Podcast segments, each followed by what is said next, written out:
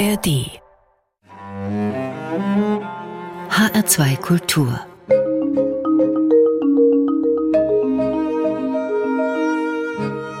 Doppelkopf am Tisch heute mit Jan Gerchow, Historiker und Direktor des Historischen Museums Frankfurt. Gastgeber ist Martin Maria Schwarz. Einen schönen guten Tag, Herr Gerchow. Guten Tag, Herr Schwarz. Historiker, Herr Gerche, unternehmen qua Berufsausübung immer wieder Zeitreisen. Das bringt nun mal Ihr Job mit sich, sich mit den Themen der Geschichte so tief wie nur möglich zu beschäftigen. Aber das geschieht halt im Kopf. Welches wäre denn die Epoche Ihrer Wahl, wenn Sie sich für eine Phase dort einfinden könnten? Ja, habe ich noch nicht drüber nachgedacht. Aber äh, ich würde, glaube ich, gar nicht mal äh, ins Mittelalter zurückgehen, weil da habe ich mich so lange mit beschäftigt. Das ist eigentlich mein wissenschaftliches Spezialgebiet gewesen, sogar Dark Ages, äh, englisches Frühmittelalter und so, weil ich das, ja, weil, weil, weil ich das quasi schon kenne. Ich war natürlich nie da in der Zeit, aber irgendwie kenne ich das. Aber mich mittlerweile bin ich ja als Museumsmacher auch ein bisschen breiter geworden, denn als Wissenschaftler ist man, hängt man ja doch irgendwie an seiner Spezialisierung, aber als Museumsmacher kann man ja alles machen. Und eigentlich interessiert mich so das 18. und 19. Jahrhundert, also diese Wendezeit, diese Sattelzeit, wie sie auch genannt wurde, ja, wo praktisch noch die Religionskriege und äh, die großen konfessionellen Auseinandersetzungen irgendwie so die alte Zeit die ist da noch und dann fängt die Aufklärung an, dann gibt es diese großen politischen Umwälzungen mit Napoleon, äh, der das Ganze sozusagen durchwürfelt und es beginnen diese nationalen Bewegungen im 19. Jahrhundert, aber auch die Freiheitsbewegung und so weiter. Also das ist eigentlich eine richtig spannende Zeit. Und wären Sie dann lieber in England, in Frankreich oder in Deutschland? Gute Frage. Deutschland ist ja so irgendwie unterbelichtet. Da würde mich auch, also England und Frankreich weiß man, dass da irgendwie die wesentlichen Dinge ja passiert sein sollen. Aber und Deutschland hat ja irgendwie einen Sonderweg oder hat, war ja irgendwie hinten, hinten dran so. Das scheint ja aber gar nicht so richtig gewesen zu sein. Deutschland scheint ja doch einiges auch richtig früh gedacht zu haben und gemacht zu haben, sodass ich eigentlich auch ganz gerne in Deutschland äh, wäre. Dann fokussieren wir das nochmal. Wenn man das auf Frankfurter Geschichte überträgt, bei welchem Moment wären Sie denn dann gern als Zeitzeuge dabei gewesen? Sicherlich bei diesem äh, Hauptwachensturm 1833, ähm, wo ja irgendwie eine nicht ganz bekannte Zahl von Leuten zwischen 50 und 500 richtig rebelliert haben sollen, auch Frauen mit dabei und Pressefreiheit gefordert haben sollen. Das ist ja mit dem Gefängnis geendet und so weiter. Aber das so ein bisschen zu erfahren, wie breit war eigentlich diese Bewegung und ähm, wie dachten so die, wie unterschiedlich dachten da die Menschen eigentlich drüber, was, wie haben die diskutiert, haben die Angst gehabt, gehabt, waren die ganz mutig und so weiter so. Also das, da weiß man so ein bisschen drüber, aber so richtig viel eigentlich nicht. Und das würde ich gerne mal erfahren. Der Frankfurter Vormärz also. Sie sind seit 2005 Direktor des Historischen Museums Frankfurt. Sie haben seitdem einen fulminanten Wandel dieses Ortes miterlebt, äußerlich wie von seiner komplett neuen Konzeption. Sie haben diesen Wandel mit begleitet, man müsste eigentlich sagen, vor allem geleitet. Ist für Sie nach Frankfurt gekommen zu sein der Glücksfall Ihres bisherigen beruflichen Lebens? Ja, das kann ich ganz, ganz klar sagen. Frankfurt als Stadt ist für mich ein Glücksfall. Ich habe einige Städte erlebt in Deutschland und auch in England, wo ich auch mal ein bisschen gelebt habe, auch mal in Rom ein halbes Jahr und so weiter. Und ich äh, finde Frankfurt eine äußerst lebenswerte und vor allen Dingen immer wieder überraschende, anregende Stadt, weil die Menschen, das Personal sozusagen, was hier lebt, so vielseitig ist und so unterschiedliche Perspektiven hat, dass, dass man da und immer auf hohem Niveau, das ist einfach äh, toll. Und nicht nur, weil man hier schnell weg und hinkommt, sondern das ist auch noch schön, aber es ist, sind die Leute hier, die ja auch in einem sehr hohen Wechsel ja auch begriffen sind. Da sind immer wieder neue dabei. Und das ist als Stadt äh, gilt das, aber das gilt eben auch für die Museumsszene hier oder für das Museum. Äh, deswegen bin ich ja hergekommen Und dieses, äh, das Museum ist ein Geschichtsmuseum und es ist ein Stadtmuseum. Und auf beiden Ebenen ist es eigentlich, ist Frankfurt der ideale Ort für sowas. Hm. Äh, und ich eigentlich, ähm, ich habe auch, ja, hätte auch mich mal in Berlin bewerben können am Deutschen Historischen Museum oder äh, in München und so weiter. Aber diese, diese, diese Qualität Frankfurts als eine Bürgerstadt, die nie so richtig einen Fürsten über sich hatte, die spiegelt sich eben auch in dieser Museumsverfassung wieder. Also hier gibt es keinen Ausschuss des Bundestages, der irgendwie ähm, da das Programm des Museums irgendwie absegnet oder so oder mal eben Hinweise, machen Sie doch mal eine Ausstellung darüber, äh, die, die man nicht ablehnen kann, sondern hier ist man wirklich ähm, Herr oder Frau des Programms und kann eben auch Themen in der Geschichte spielen, die nicht national sind, mhm. ja, die, mhm. Die nicht so dominiert sind von der nationalen Geschichte, sondern eigentlich global, europäisch, regional. So, und das sind viel, finde ich, viel interessantere Perspektiven äh, und viel freiere Perspektiven, wenn man Geschichtsausstellungen machen möchte. Ich meinte das auch noch bezüglich eines äh, Momentes, äh, der noch nicht klar war, als Sie herkam 2005. Mhm. Da war ja noch nicht beschlossen, dass das alte technische Rathaus abgerissen wird und dass dort dann ein neues historisches Museum in Verbindung mit Altbauten entstehen kann. Sowas ist dann wahrscheinlich wirklich ein Glücksfall, dass man das Geschenk bekommt, so etwas ja als leitende Kraft dann umzusetzen. Ja, das ist wirklich außergewöhnlich. Ich bin ja auch so in Beiräten von anderen Museen und da geht es immer auch um die Entwicklung und also so eine Chance, das ist ja ein sehr altes Museum. Ich sage immer, es geht eigentlich auf die Renaissance, auf das 16. Jahrhundert zurück, von den Sammlungen her und dann 1878 eröffnet und so weiter. Das ist ja ein ganz altes Museum, ist ein sehr großes Museum, was ja eine lange Geschichte der Präsentation hat, hat, hat komplexe Gebäude und so weiter. Sowas sozusagen quasi aus einem Guss neu machen zu können, neu die ganzen Ausstellungen, die Gebäude neu zu bearbeiten, die Ausstellungen neu einrichten zu können, das Haus auch ein Stück weit neu ausrichten zu können. Das äh, gibt es eigentlich so habe ich noch nicht erlebt. So, also dass es andere machen dürfen. da, das ist natürlich in der Rückschau jetzt ganz pragmatisch was ganz Besonderes gewesen über diese, das, was die Stadt bietet, äh, sowieso bietet hinaus. Ja. Also buchstäblich zur rechten Zeit am rechten Ort gewesen. Sie sind jetzt fast 18, nein, die sind 18 Jahre in diesem Amt. Weiß gar nicht, ob Sie jetzt aktuell der dienstälteste Museumsleiter der Stadt sind, ist auch egal. Aber ich weiß natürlich auch, dass gerade dieses Amt des Direktors des Historischen Museums gerne über lange Zeit von einer Person besetzt wird, wenn man mal so in die Annalen schaut. Viele ihrer Vorgänger waren 15 bis 20 Jahre auf diesem Posten und sie bleiben es auch bis zu ihrem Ruhestand äh, dann im nächsten Jahr, im Jahr 2024. Gab es in all der Zeit nie ein Angebot von außen, Herr Gerchow, wir brauchen Sie in Düsseldorf, Köln, sonst wo? Doch, das gab's. ich, Habe ich ja schon mit Berlin angedeutet, auch Aha. eine Aufforderung Aha. sozusagen, Aha. da ja. äh, meinen Hut in den Ring zu werfen. Oder gab es auch Basel oder ja, gab auch noch andere Orte, die da interessiert waren, München und so. Also so, da sind ja auch Neubesetzungen geschehen.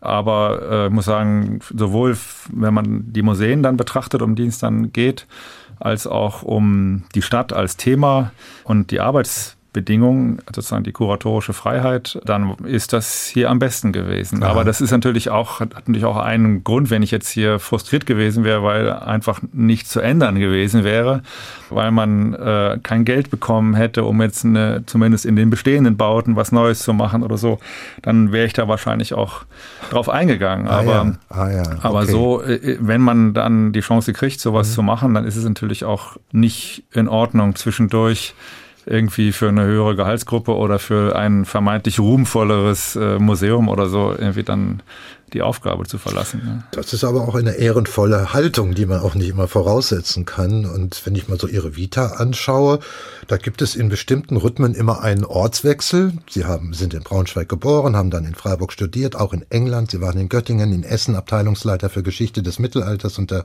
frühen Neuzeit am Ruhrlandmuseum gewesen. Und jetzt, das ist dann schon die längste Zeit, die Sie in Ihrem Leben an einem Ort verbracht haben. Mit welchen Eigenheiten der Stadt mussten Sie sich erstmal arrangieren? mussten erstmal lernen, damit zurechtzukommen? Und womit hat die Stadt Sie seinerzeit gleich im Herzen getroffen und erfasst? Also ich war ein bisschen vorbereitet durch die Stadt Essen, in der ich ja vorher war. Da war ich an einem kommunalen Museum, das bin ich jetzt auch.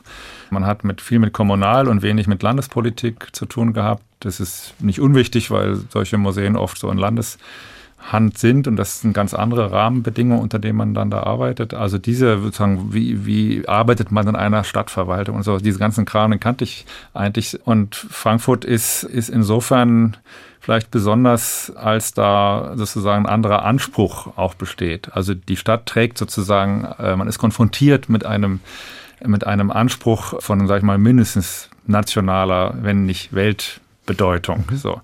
Das hat manchmal natürlich irgendwie komische Züge, aber das ist ja auch richtig so, weil die Stadt wie keine andere in Deutschland auch global vernetzt ist. Und es ist eigentlich, äh, also wenn man soziologisch das betrachtet und die Soziologie, wie die Städte in Deutschland sieht, das ist immer noch die einzige Global City. So, also dieses irgendwie zu klein, aber gleichzeitig zu groß für das, was da gebaut wurde. Das ist sozusagen so ein typisches Phänomen. Mhm. Und das, das ist erstmal etwas, was äh, einen auch so ein bisschen einschüchtern kann. Und dann gibt es natürlich die Helden, also die Helden sagen und natürlich die Geschichte der 68er Studentenbewegung, die äh, kritische Theorie, die Frankfurter Schule, 1848, 49 Wiege der, Demokratie und bis ja Kaiserwahlen und so weiter. Aber was sozusagen ja sich heute noch in der Gesellschaft findet, äh, die Anhänger, die ehemaligen Mitglieder und so weiter dieser sozialen und intellektuellen Bewegungen, die laufen ja frei rum und damit ist man natürlich auch konfrontiert und mhm. wird auch abgeklopft. So, ja. Und äh, auch die neue Frank äh, Frankfurter Schule gehört ja auch mit dazu und so weiter. So, das ist was, wo man auch ja erstmal viel lesen muss und viel ja, sich informieren muss und viel verstehen muss, wer da mit wem eigentlich zusammenhängt und so weiter. Also das ist so eine, das ist schon eine Spezialität, mhm. Die, die nicht äh, immer einfach war, aber die mir im Prinzip Spaß macht. Ja. So, das finde ich auch eine interessante Herausforderung und das, das, da lerne ich ja jedes, jedes Jahr wieder neue Leute kennen, die ich trotz der 18 Jahre noch nicht kennengelernt habe. Das ist ja auch so ein Potenzial dieser Stadt, dass es eigentlich nicht aufhört. Man ist da nicht durch. Ja, also. Wir kommen darauf auch noch zu sprechen, zwangsläufig durch das historische Museum, dessen Leiter Sie noch sind bis nächstes Jahr. Jan Gercher, wir kommen zu Ihrem ersten Musikwunsch. Da haben Sie sich eine Komposition von Johann Sebastian Bach ausgesucht, und zwar eine Cello-Suite, und zwar gespielt von Pablo Casals. Was ist jetzt die Hauptpräferenz, Bach, Cello oder Casals? Bach. ja, äh, soll ich dazu noch ein bisschen was sagen? Ja, sagen Sie noch ja, was, genau. ja. Also diese Musik habe ich vielleicht angefangen mit 17, 18 zu hören. Ich habe eigentlich davor überwiegend Popmusik gehört und äh, war habe auch kein Instrument gespielt, aber so mit 17, 18 habe ich diese war das mein Einstieg in die Entdeckung der klassischen Musik und diese diese Musik, also diese sechs Cello Suiten von Bach, die die haben etwas un, für mich auch bis heute unglaublich faszinierendes, weil sie so geordnet sind. Die Musik ist so konstruiert und so regelhaft und gleichzeitig ist, ist es ungeheuer emotional. Ja. Und diese Spannung, die hat mich immer irgendwie gepackt und fasziniert. Und am liebsten habe ich das äh, von Pablo Casals, der dann auch so schnaufte. Also diese Aufnahme, die ich dann immer hörte, Schall, Schallplatte, da, da, da schnauft der unglaublich. Äh, und man merkt, dass viele auch moderne Aufnahmen, also Live-Aufnahmen, wo das nicht rausgefiltert ist, da schnaufen auch die Cellisten, weil wahrscheinlich auch nicht, weil das so anstrengend ist, sondern weil diese Musik das mit sich bringt. Ja.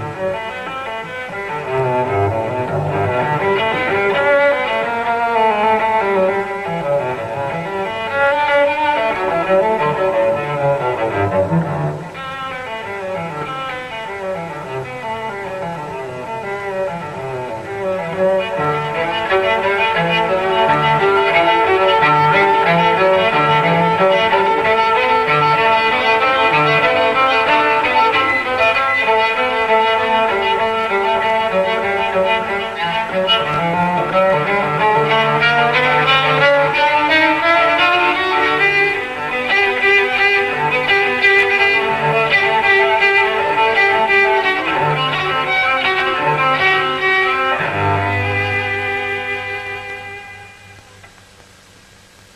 Das war Johann Sebastian Bach, die Cello Suite Nummer 1 in G-Dur, das Präludium gespielt von Pablo Casals und gewünscht von meinem heutigen Doppelkopfgast in H2 Kultur, dem Chef des Historischen Museums Frankfurt, Jan Gerchow. Dieses Gespräch gibt es übrigens auch über die App der ARD Audiothek und unter hr2.de als Podcast zu finden. Gastgeber ist weiter Martin Maria Schwarz. Jan Gerchow, beschäftigen wir uns nun mit Ihrem Lebenswerk. Das ist es mit Fug und Recht, mit dem 2017 neu eröffneten Museumskomplex Historisches Museum Frankfurt, der entstehen konnte, nachdem das alte, ungeliebte Technische Rathaus abgerissen worden war. Dieses neue historische Museum, ich nenne es jetzt mal so, auch wenn natürlich Altbauten da integriert sind, aber dieses neue historische Museum, das fußt ja eigentlich auf alten Ideen und fügt sie zusammen. Einmal auf dem, was das historische Museum im 19. Jahrhundert war. Sie haben vorhin auch schon den Gründungsdaten genannt. 1877 war das ein Ort, der sehr universal gedacht war, damals viele Sammlungen in sich aufnahmen, ein Universalmuseum war. Und zum Zweiten führen sie ja auch das fort, was in den 70er Jahren gegründet wurde, als das Historische Museum vielmehr als ein Ort der Gegenwart konzipiert war und ausstrahlen sollte als Lernort, so war das damals definiert. Heute würde man vielleicht dann eher Orientierungspunkt der städtischen Selbstvergewisserung sagen. Also ich sehe Ihr historisches Museum heute durchaus als Synthese der beiden Vorgängerlinien. Wir haben ja so eine Art Rückbesinnung auf das Universalmuseum der Stadt im 19. Jahrhundert gemacht, indem wir die äh, Eigenschaft Stadtmuseum wieder nach vorne gestellt haben. Und die Eigenschaft Historisches Museum, also äh, sprich Fach, Fachmuseum für Geschichte, eines der vielen spezialisierten Museen, hier im Fall äh, die Geschichte, das haben wir so, ein bisschen nach hinten gerückt. Und, die, und deshalb haben wir uns durchaus besonnen auf diese Qualität, als diese Eigenschaft als Universalmuseum, weil tatsächlich die, die Stadt als Thema eines Museums ja die Möglichkeit bietet, über äh, Fachdisziplinen, jetzt in dem Fall Geschichtswissenschaft, hinaus zu gucken und auch mal zum Beispiel die Grünflächen, das ist ja eigentlich eher ein Thema für mhm. Senckenberg oder für Naturkunde und solche Dinge, äh, oder die, die Stadtplanung, das ist ja vielleicht ein Thema vom Deutschen Architekturmuseum, ja und so fort und so. Also man, man kann äh, an so einem Ort kann man sozusagen ganzheitlich alle Themen auch betrachten. Mhm. Ja. Äh, und das ist ja dann auch viel nachvollziehbarer für die Besucher, weil es hier nicht abstrakt um ein Thema, was an vielen Orten in der Welt spielt und was man sozusagen abstrakt aufbereitet, sondern es geht um den Ort, es geht mhm. um Vorort. Ja. Mhm. Das haben wir dann aber so noch interpretiert, nochmal anders gewendet als im 19. Jahrhundert. Äh, wir haben ja auch nicht mehr die Vielfalt der Sammlung. Das ist ja alles dann abgegeben worden auf die vielen anderen Museen, die nach uns dann gegründet wurden, aus uns heraus dann gegründet wurden. Aber wir haben gesagt, wir betrachten die Stadt auch von der Gegenwart aus. Das ist natürlich ein Stück weit schon 1970er Jahre, wobei ich da den Fokus ein bisschen anders legen würde. Aber wir haben gesagt, wir betrachten das aus äh, der Gegenwart heraus. Was sind eigentlich heute so die Themen und wollen das auch mit den mhm. Bürgerinnen und Bürgern zusammen machen. Das vertiefen wir gleich noch. Und äh, ähm, diese ja. 70er Jahre Stufe sozusagen, 1972, Lernort kontra Musentempel, da, das ist aus meiner Sicht eigentlich eher, eher ein Fachmuseum für Geschichte aber Geschichte als äh, sagen, kritische Selbstverständigung einer mündigen Bürgergesellschaft. So, ja. so wurde das damals ja betrieben. So, das, da knüpfen wir natürlich gerne dran an. Äh, und die haben auch schon, unsere Kollegen von vor 50 Jahren haben auch schon partizipativ gearbeitet. Die haben auch schon mit Menschen aus, aus der Bevölkerung äh, die sie als Expertinnen und Experten ernst genommen haben, haben sie schon Ausstellungen mitgestaltet. Aha, ja. aha. Und so verschmelzen miteinander alt, neu und vielleicht neu, neu, was ganz Neues, das werden wir auch nochmal gleich ähm, berühren. Oder ja, kann man eigentlich auch gleich direkt einführen, was neu ist in Ihrem Museum, was jetzt so Ausstellungsästhetik angeht und auch vielleicht Ausstellungsethik.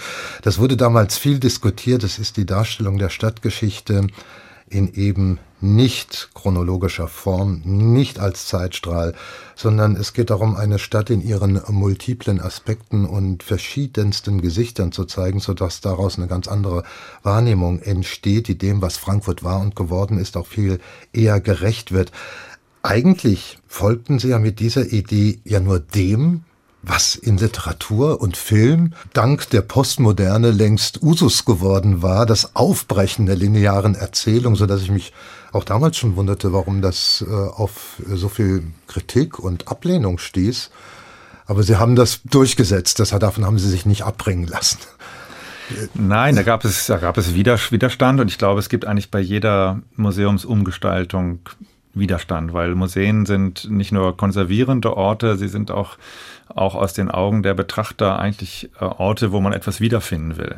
Ja, wo man etwas bestätigt haben will eher äh, und nicht irgendwie mhm. irritiert unbedingt sein möchte. So und das und wir wir haben das aber durchgehalten und haben das vor allem auch deshalb gemacht, weil als Stadtmuseum möchte man ja nicht ähm, sozusagen dieselben Epochen in derselben Reihenfolge, wie sie in jeder anderen deutschen Stadt irgendwie auch ablaufen, äh, zeigen, äh, mit nur kleinen Nuancen unterschiedlich vielleicht und die Namen kann man austauschen, aber sondern man möchte ja das, was es zeigen, das was besonders ist, ja. das was die eine Stadt von der anderen unterscheidet. Und das kann man eigentlich nur, wenn man, wenn man die Themen anspricht, die vielleicht äh, in Frank Frankfurt besonders spiegeln und besonders ausmachen. Darauf, darum haben wir uns bemüht.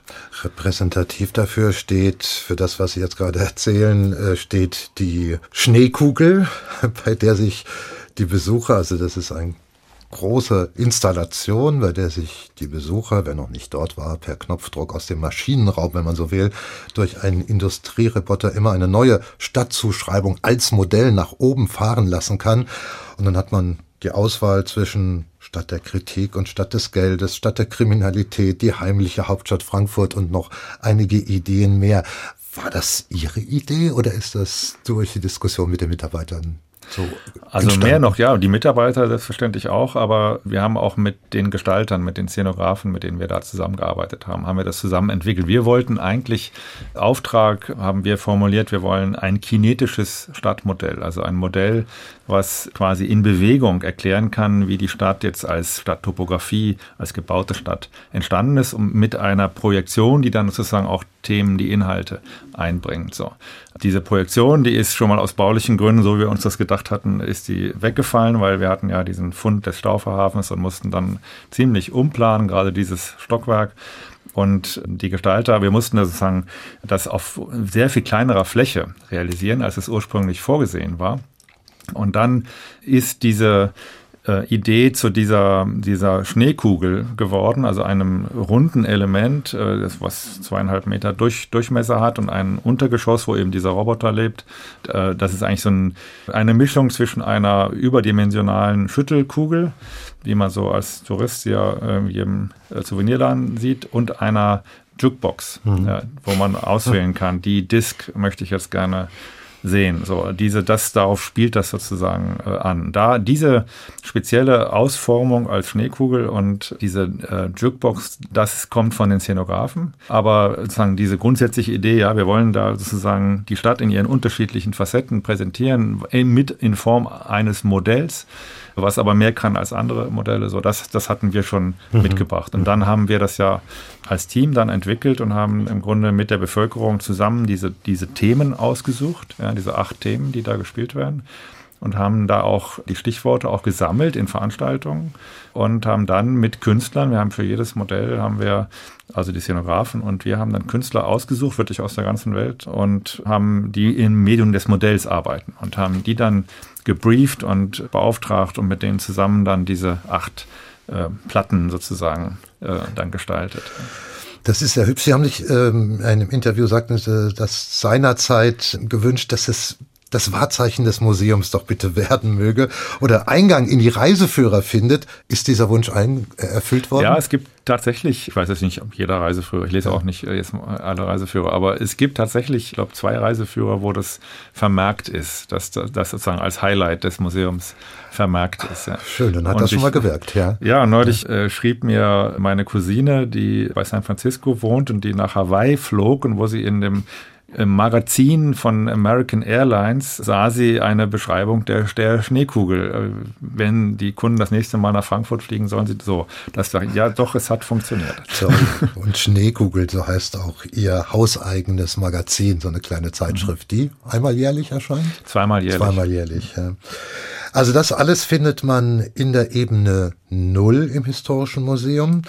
Und was in diesem Modell sozusagen komprimiert zusammengefasst wird, das findet man dann oben in der Ausstellung Frankfurt einst, Fragezeichen, weiter auseinandergefaltet vor.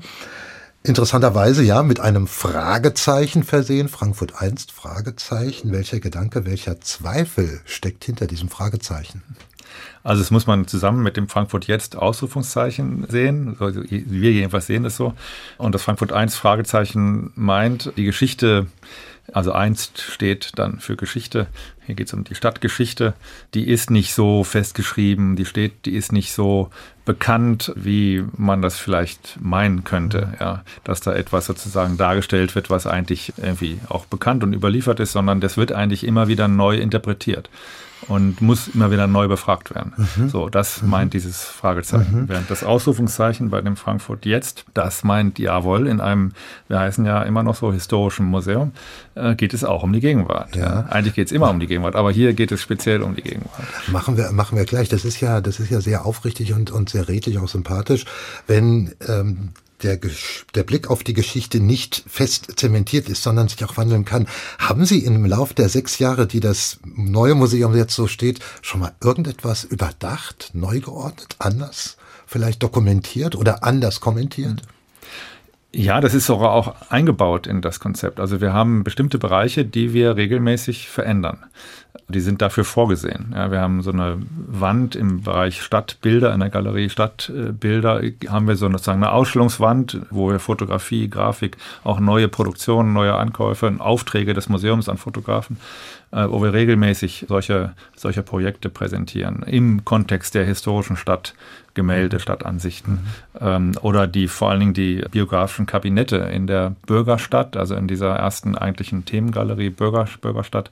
Da gibt es sechs Kabinette biografische Kabinette, wo auf kleinem Raum, 15 Quadratmeter, äh, werden dort einzelne Biografien ausgefaltet. Und äh, vier davon sind Wechselausstellungen. Mhm. Wir haben natürlich auch schon einige Texte ausgewechselt, wo wir gemerkt haben, hm, da, das kann man besser schreiben, das stimmt nicht mhm. oder so weiter. So, da, da haben wir, das ist aber auch normal, nach so einer Eröffnung haben wir natürlich auch ausgebessert, verändert. Wir haben zum Beispiel auch in dieser Galerie diesen Zeitstrahl 100 mal Frankfurt. Der endet ja immer in dem aktuellen Jahr. Also da steht, die letzte äh, Vitrine ist eine Wechselvitrine. Die steht dann ähm, für ein Thema diesen Jahres, oft in Verbindung mit dem jeweiligen Stadtlabor, was äh, oben drüber spielt. Da haben wir natürlich auch schon zigmal äh, auch sehr aktuelle Themen von Bürgerinitiativen und so weiter, Mietpreisstopp und solche, solche Sachen. Da haben wir, stellen wir gerne Objekte aus, die wirklich in der Gegenwart spielen. Und zum Beispiel kam ja. auf uns zu ein äh, langjähriges Mitglied unseres Museumsvereins, der sagte, bei euch fehlt einfach die Geschichte der Vertriebenen. Warum habt ihr das nicht ausgestellt? Mhm. Eine, meine Familiengeschichte ist die Geschichte äh, äh, von Vertriebenen. Und dann äh, habe ich gesagt, ja, Sie haben recht. Da haben wir wahrscheinlich als linksliberale His Historiker auch sind wir ein bisschen blind, ja, weil wir gedacht haben, naja, das ist, führt dann sozusagen vielleicht eher zu so revanchistischen Vorstellungen, dass äh, man die Heimat wieder haben will, wie das ja in der Nachkriegszeit auch lange war. War ja ein Hort sozusagen auch von geschichtsrevisionistischen Vorstellungen, diese Gruppierungen, Vertriebenen Verbände, äh, aber es sind trotzdem Faktum. Also ich meine, also ein großer Teil der Bevölkerung der deutschen Städte sind Vertriebene gewesen nach dem Krieg und die haben eine sehr interessante Geschichte und haben natürlich auch eine Familienerinnerung und so weiter. Dann haben wir ein Objekt aus seiner aus seiner Familienerinnerung stellen wir da Ach aus. ja, da haben Sie also, darauf reagiert. Da haben wir darauf ja. reagiert und das ist, ja. ist jetzt auch von dem Objekt Nummer 100, was war in Bezug zu der NS-Ausstellung. Das hat ein, äh, 2021 hatten wir ja. das ausgestellt, um diese Erinnerung, heutige Erinnerung an die, an diese Vertriebenen zu thematisieren. Äh, ist es jetzt, hat es jetzt auch einen Platz sozusagen, der 1946 spielt das sozusagen jetzt, wo diese Vertreibungsgeschichte dieser Familie liegt. Ja. Daran kann man hören und daraus ableiten, dass es ein sehr elastisches Museum ist, das auch immer wieder in Bewegung ist, sich verändern kann. Und nicht zuletzt gibt es ja dafür die von Ihnen schon jetzt äh, ein paar Mal angesprochene Ebene Frankfurt jetzt, indem Sie ganz bewusst einen ganzen Ausstellung, eine ganze Ausstellungsfläche eingeräumt haben für die Beteiligung der Bevölkerung von außen. Auch wenn Sie gerade eben erwähnt haben, dass es das eigentlich schon in den 70er Jahren gab, aber das ist das, was man vielleicht heute noch mehr als Signatur unserer Zeit begreift, die Beteiligung der Bevölkerung an bestimmten Institutionen und ihrem Werdegang, die ist gewünscht. Was haben Sie denn bis jetzt für Erfahrungen gemacht mit dieser Ebene Frankfurt jetzt? Also wir machen das seit 2010. Die erste Präsentation war dann 2011 und das ist ja die Zeit, wo auch abgerissen und neu gebaut wurde. Da hatten wir eigentlich keinen Ort im Museum, wo wir das hätten zeigen können. Da sind wir rausgegangen in die Stadt bis 2016. Und das ist eine ganz entscheidende Phase gewesen, wo wir das sozusagen entwickelt und ausprobiert haben und auch das Museum in mit ganz anderen Gruppen der Bevölkerung in, in Kontakt kommen ließen, weil das Museum eben doch äh, immer eine Schwelle darstellt und man muss in die Innenstadt fahren und hat einen Kulturbau, da muss man erstmal rein und, und muss irgendwie, weiß nicht, ob man sich da richtig verhält und so weiter. So. Also das ist eine hohe Hürde, das ist bis heute in jedem Museum eine hohe Hürde. Da haben wir einfach uns irgendwie bankrotte Autohäuser oder äh, aufgelassene Schleckerfilialen oder ein Sportvereinsheim in Ginnheim oder eine nicht vermietete Fläche im Osthafen und so. so. Da haben wir so solche Orte gesucht und gefunden und haben dort Ausstellungen gemacht mit natürlich hohen Aufwand. Das muss man erstmal alles ausstatten und irgendwie mhm. äh, so herrichten, dass man da überhaupt was zeigen kann. Was, was, ähm, für Themen, was für Themen waren denn für Sie jetzt besonders repräsentativ, wo Sie sagten, spannend, auf sowas wären wir nie gekommen, gut, dass wir das eingeführt haben und dass wir die Menschen hier mitmachen lassen? Was war denn das? Also der, der Auftakt war ja Ost-End-Ost-Anfang. Da war ja die EZB in Planung, in Bau. 2010, äh, 2011. Und das ist schon, das ist so ein eigentlich klassisches Stadtlaborthema, wenn eine Stadt sozusagen so eine, eine einen Stadtteil, ein großer Teil der damit auch der Stadtbevölkerung erlebt, so einen Wandel. Da ging es um Gentrifizierung, selbstverständlich, aber auch Deindustrialisierung. Und diese Themen, die auch was Emotionales, was, was äh, Verängstigendes hatten für einen guten Teil der Bevölkerung, die haben wir da aufgegriffen, haben die Bürger eigentlich verstanden als äh, Experten, also die da im Stadtteil leben, das sind die Leute, die wissen was. Und die haben zum Teil auch eigene Projekte. Und die haben ihre Perspektiven, die mögen nicht akademisch sein, aber das sind ihre ihre Perspektiven. Und das ist genau eigentlich das, was sozusagen auch kulturelle Teilhabe, kollektive kulturelle Teilhabe schaffen, schaffen kann. Ist die Resonanz so gewesen, wie Sie sich gewünscht haben? Ist sie größer, als Sie je gedacht haben?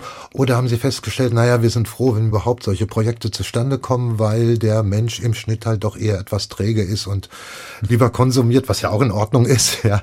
Wie ist denn so Ihr Blick nach also, sechs Jahren Erfahrung? Wir wissen, dass, dass ein Großteil, wahrscheinlich sogar der größere Teil unseres Museumspublikums äh, einfach gerne konsumiert. Ja, die wollen vielleicht mal was auch in die Hand nehmen können oder mal etwas aktiv betätigen können, aber im Grunde sonst äh, die Inhalte, die präsentiert werden, einfach wahrnehmen.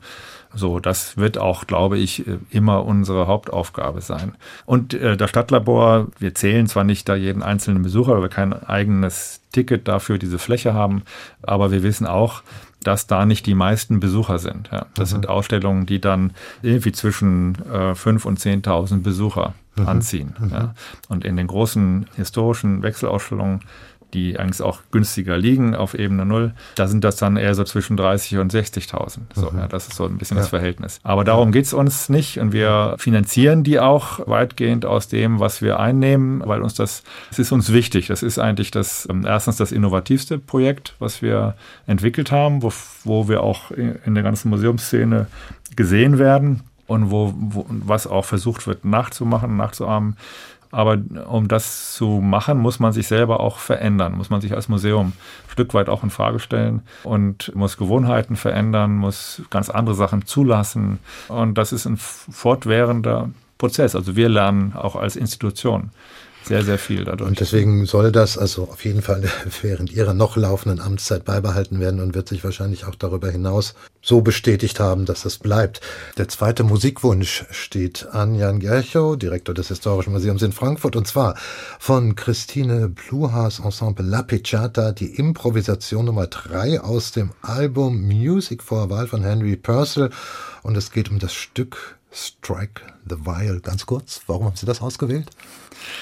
Äh, ich höre die Christina Pluha, wie dieses Ensemble einfach, ich habe es irgendwann mal geschenkt bekommen, eine CD und seitdem versuche ich alles zu hören, was es da gibt. Das ist ja sozusagen Barockmusik, die kommt aus dieser Szene der historischen Aufführungspraxis, aber es ist modern interpretiert und auch mit Jazz-Elementen drin, mit Musikern, die eigentlich eher aus dem Jazz kommen und das gibt ganz, finde ich, faszinierende neue Klänge.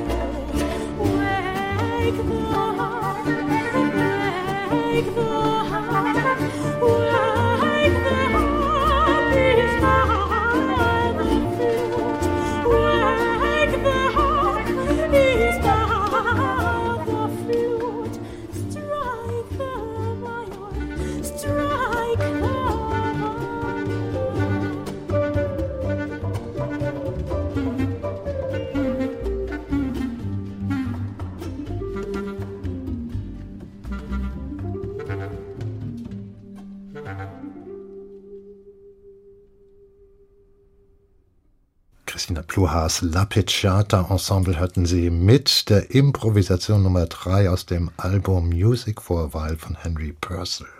Das ist ein weiterer Wunsch gewesen meines heutigen Doppelkopfgastes in HR2 Kultur, dem Direktor des Historischen Museums Frankfurt Jan Gerchow. Dieses Gespräch H2 Doppelkopf mit Menschen, die etwas zu sagen haben. Das finden Sie auch in der App der ARD Audiothek und unter hr2.de als Podcast. Jan Gerchow, werfen noch mal einen Blick auf das, was in keinem Museum einer solchen Größenordnung fehlen darf, nämlich auf die Wechselausstellungen. die werden stets auch so konzipiert, das haben Sie vorhin als eine Marke auch äh, hier genannt, dass man von der Gegenwart aus, von heute auf die Vergangenheit schaut. Und auch wenn man weiß, dass die Planung von solchen Ausstellungen einen mehrjährigen Vorlauf haben, dann ist es doch erstaunlich, wie sehr Stand Juni 23 die letzten Ausstellungen doch den Puls der Gegenwart getroffen haben.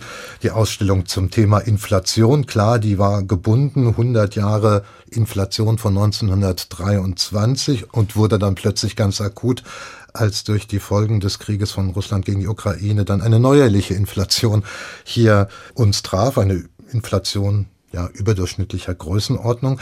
Und das bestätigt auch das, was Sie dann vor, vorhin gesagt haben. Sie haben Flux auch noch einen Annex angefügt, dann für diese Ausstellung mit der Reflexion über das Jahr 2022 und die Inflation, die uns immer noch im Griff hält. Das heißt, Sie haben es eigentlich auch noch erklärt, Sie halten sich auch räumlich immer wieder solche Hintertüren auf, damit Gegenwart reinspielen kann. Ja, eigentlich muss man ja sagen, man kann gar nicht anders als Ausstellungen aus der Gegenwart zu machen. Man muss sich dessen nur bewusst sein und richtig gut werden sie eigentlich nur, wenn man das auch spielt. Also wenn man das auch einsetzt und auch thematisiert wie, wie sehr, also wir können unsere Vergangenheit immer nur aus einer Gegenwart sehen. Ja. Man sollte nicht so tun, als ob das nicht so wäre. Ja? Äh, und das, wenn man das mal ja. Äh, so, so sieht, dann, dann wären natürlich die Anknüpfungspunkte an das, was verknüpft uns eigentlich mit dem damals und was unterscheidet das vielleicht oder wie unterschiedlich sind die Sichtweisen darauf, wie hat sich das verändert und so, die können dann ja auch der, der Leitfaden werden. Mhm. Das ist das eigentlich Spannende, finde ich. Und dadurch kann man die Menschen ja auch viel mehr abholen bei dem, wie wie Sie das heute sehen, als wenn man das so akademisch aus irgendeiner abgesicherten akademischen hm. Position mhm. herausmacht. Ja. Und äh, genauso war es jetzt mit der Jubiläumsausstellung zu 175 Jahre Paulskirchenversammlung. Auch diese Ausstellung ist natürlich lange vorher geplant gewesen. So ein Jubiläum, das weiß man ja, dass das kommt. Aber wieder passt genau ja in Zeiten, wo mehr um die Demokratie gerungen werden muss, also heute als vor 20 oder 30 Jahren. Die Ausstellung, die aus meiner Sicht jedenfalls den vielleicht durchgreifendsten Aha-Effekt hatte, in den letzten Jahren war die Retrospektive auf die NS-Vergangenheit der Stadt Frankfurt. Ja, die Stadt Frankfurt, die seinerzeit also dann doch ganz vorne mit dabei gewesen ist, dem Nationalsozialismus Tür und Tor zu öffnen und ihn auch bereitwillig mitgetragen hat. Das empfand ich jetzt als besonders notwendig, weil in der üblichen Vermittlung von Stadtgeschichte dieses lange Zeit nur eine sehr untergeordnete, vielleicht überhaupt keine Rolle gespielt hat, wenn überhaupt es mal eine Rolle spielte. Auf jeden Fall in den Sonntagsreden. Ich habe genug verfolgt zum Friedenspreis, Verleihung des Friedenspreises, wenn dann auf die Stadtgeschichte zurückgeschaut worden ist, dann hat kein Bürgermeister, kein Oberbürgermeister auch mal diese Zeit genannt. Das war wichtig, was sie da gemacht haben, glaube ich. Das hat sich sozusagen als, als These der Ausstellung auch erst während der Arbeit herausgestellt, weil auch wir im Team eigentlich von diesem Selbstbild der liberalen und demokratischen Stadt, die ja schon in den 1920er Jahren da war, und die dann sozusagen irgendwie mal verschwand äh, durch Überwältigung durch die Nationalsozialisten und danach wieder kamen mit Horkheimer und die Frankfurter Schule und dann kam die Studentenbewegung und so. Irgendwie war da doch ein Kontinuum, was unterbrochen war. Und das konnte ja eigentlich nicht aus der Stadt kommen. Das war ja so ein bisschen die Erzählung, die da herrschte. Und es ist ja auch was, womit man sich gut identifizieren kann mit dieser Seite dieser Stadt. Das äh, haben wir auch geglaubt und waren dann eigentlich selber ziemlich überrascht, dass allein, wenn man die Wahlergebnisse anschaut in den 20er Jahren, dass Frankfurt da viel früher als andere vergleichbare große Städte ein deutlich übergewichtiges NS-Wähler, eine NS-Wählerschaft hatte oder die Universität, also diese ja gerade eigentlich auch in den 20er Jahren als liberal geltende Universität, wo jüdische Gelehrte Professoren werden konnten und so, dass die schon ganz früh eine NS-Studentenschaft hatte, die den Aster beherrschte. Ja die Studentenvertretung beherrscht, 27 schon und so weiter. Ja. Der erste äh, Rektor einer deutschen Universität, der Parteimitglied war, war in Frankfurt und so. Ja. Also es ist solche, nur jetzt solche Dinge sind wirklich schockierend und das hat sich dann ja auch weiterziehen lassen. Also einmal die, das Mitwirken der Ämter. Und da sieht man auch, dass Ämter weit über das, was sozusagen jemals gefordert worden wäre, vom NS hinaus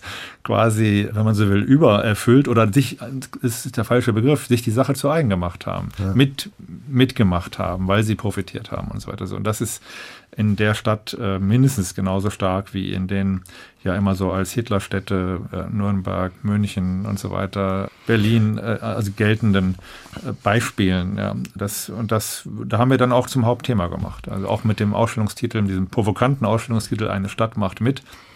Das klingt ja schon mal komisch, fast auffordernd, aber jedenfalls das haben wir das versucht auch ja, deutlich zu machen. Ja. Vielleicht muss man die Honoratioren der Vergangenheit auch ein bisschen wieder auch von der Kritik ausnehmen. Wie Sie gerade sagen, es hat also auch jetzt noch überrascht, in welcher Dimension eine Stadt da mitmachte. Das war vielleicht auch lange Zeit einfach überdeckt gewesen. Genauso wie die Tatsache, das war ja auch ein Teil Ihrer Ausstellung, dass Sie auch dargestellt haben, was aus denen, auch aus den, gerade aus den Funktionären, die bei der NS-Zeit vorne mitgewirkt haben, dann geworden ist und dass die, wenn auch nicht in den allerhöchsten Positionen, aber dann doch ihren Berufe friedlich weiter mhm. ausüben konnten. Auch das ist ja eigentlich etwas erst, was so, ich meine, so in den letzten zehn Jahren erst so richtig erforscht wird, die Kontinuität. Mhm. Ja, gerade auf Verwaltungsebene, also die Mitarbeiter, die höheren Mitarbeiter in der Stadtverwaltung, da gibt es sehr, sehr viel Kontinuität. Da gibt es ja sogar diese absurde Situation. Das haben wir jetzt nicht selber erforscht, das hatte schon das Gesundheitsamt selber in seiner Geschichte dieses Amtes schon auch dargestellt. Da gibt es ja sogar die Anwerbung von rassistischen Mitarbeitern des Reichsgesundheitsamtes gewissermaßen gibt es Anwerbung von Leuten, die in Berlin nicht mehr äh, antreten durften nach 45, die dann in Frankfurt weitermachen konnten. Oder Menschen, die sich jetzt etwa um die Behandlung äh, von Sinti und Romja zuständig waren, die dann sozusagen weitermachen nach dem Zweiten Weltkrieg auf Polizeiseite oder auch auf Gesundheitsamtsseite auf Sozialamtsseite und so weiter, die für dieselben Gruppen dann, die mhm. überlebt haben, nach wie vor zuständig sind, dieselben Gesichter und so weiter. Das ist schon erschütternd. Da scheint Frankfurt auch, wobei es da nicht so richtig quantitative Grundlagen gibt, das zu sagen, aber dem Augenschein nach hat Frankfurt dann eine besonders hohe Kontinuität mhm. gehabt. Und das mhm. zeitgleich mit äh, dem Auschwitz-Prozess etwa oder der Rückkehr der Frankfurter Schule, sodass genau diese zwei Gesichter, die die Stadt nach der Katastrophe, nach dem NS hatte, hat sie auch vorher gehabt. Das war, glaube ich, nicht so bekannt, dass die Stadt auch in den 20er Jahren, trotz Ludwig Landmann und, der, und Ernst May und der neuen Frankfurt und ja, dieser äh, von jüdischem Wirtschaftsbürgertum geprägten Stadt, gab es ein verhältnismäßig großes, einen großen Anteil an antidemokratisch, rechtsradikal mhm. eingestellten Leuten, die hier lebten. Auf jeden Fall haben Sie auch nicht zuletzt mit dieser Ausstellung klargemacht, was Sie schon, glaube ich, bei Ihrem Amtsantritt sagten, zumindest in einem Interview war das zu lesen, dass Sie als Historiker Ihre Aufgabe auch immer darin sehen, gerade bei einem städtischen Museum wie einem historischen Museum Frankfurt neben dem identifikatorischen auch das Problematische zu zeigen. Und mhm. das haben Sie auf jeden Fall zumindest da auf jeden Fall eingelöst. Jan Gercher, nach fast zwei Jahrzehnten Frankfurt in leitender Funktion als Direktor des Historischen Museums sind Sie in diesen fast 20 Jahren so viel Frankfurter geworden, dass wenn was auch immer noch passieren mag in Ihrem Leben, dass Sie sagen, ein Koffer wird hier immer stehen bleiben? Ja, das kann ich sagen. Doch äh, es gibt auch andere Orte, wo ich mir auch vorstellen könnte zu leben und vielleicht werde ich auch zeitweise da leben. Meine Frau ist ja Schweizerin und wir haben auch schon Enkelkinder in, in der Schweiz, dann sind wir oft. Aber, und in der Schweiz gibt es schönere Badeseen und Flüsse und so weiter. So, das ist, fehlt uns so ein bisschen hier. Aber die Stadt hat so viel zu bieten. Wir haben uns so gut vernetzt hier, dass wir auf jeden Fall hier bleiben. Und es gibt noch einen dritten Musikwunsch von Ihnen zum Schluss. Paolo Conte und Gelato a Limon. Das ist Teil Ihrer Italiensehnsucht, die auch Sie begleitet, oder? ja, ich habe auch mal in meiner Freiburger Studentenzeit, das war ja Ende der 70er und in den 80er Jahren hatte ich äh, Freunde gemacht in Freiburg aus Italien, die da studiert haben. Mit denen habe ich Italienisch gelernt. Wir haben zusammen gekocht und da habe ich Paolo Conte, weil die Italiener, äh, wenn man zusammen gekocht hat, mit italienischen Freunden. Danach wird gesungen. Ja, nach dem Essen wird gesungen. So, und da haben wir auch Paolo Conte Lieder gesungen und, und Gelato Alemones. So. Ein sehr, sehr poetisches, wunderbares Lied. Ich danke Ihnen sehr herzlich für das Gespräch hier im HR2 Doppelkopf. Jan Gerchow, Direktor des Historischen Museums Frankfurt. Und vom Doppelkopf verabschiedet sich Martin Maria Schwarz mit eben Paolo Conte und Gelato Alemon. Vielen Dank.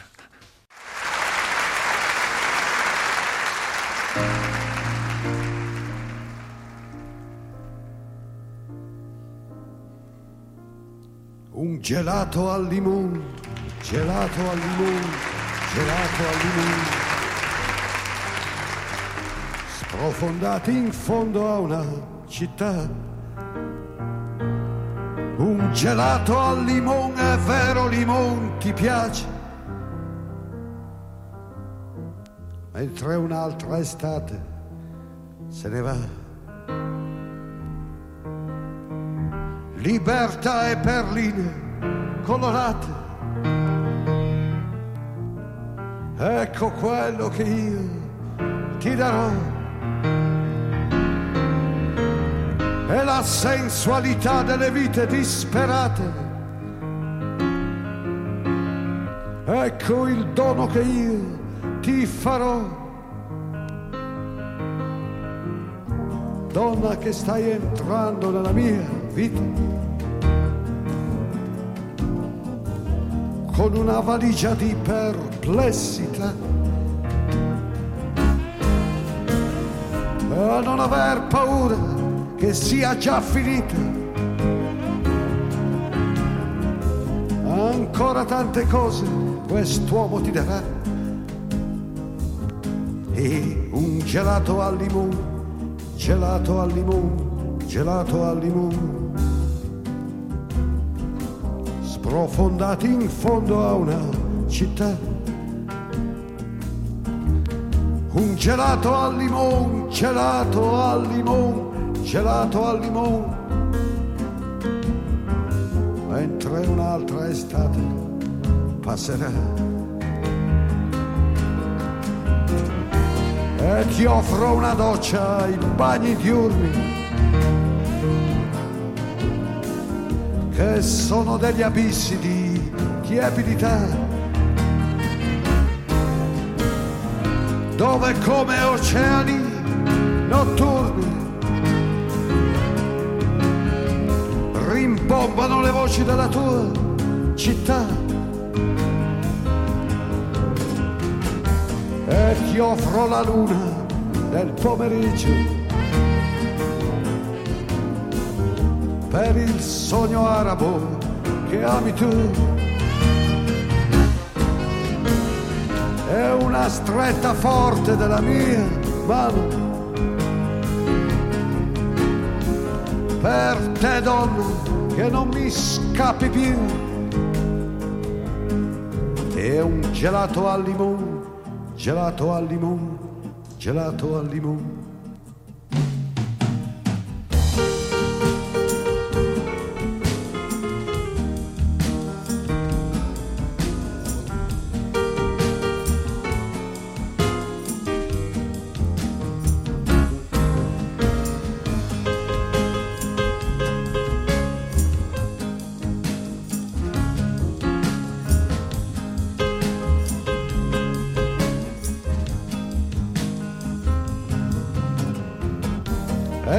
offro l'intelligenza degli elettricisti. Così almeno un po' di luce avrà. La nostra stanza negli alberghi tristi, dove la notte calda ci scioglierà come un gelato al limone gelato al limone, gelato al limone, come un gelato al limone, gelato al limone, gelato al limone, come un gelato al limone, gelato al limone, gelato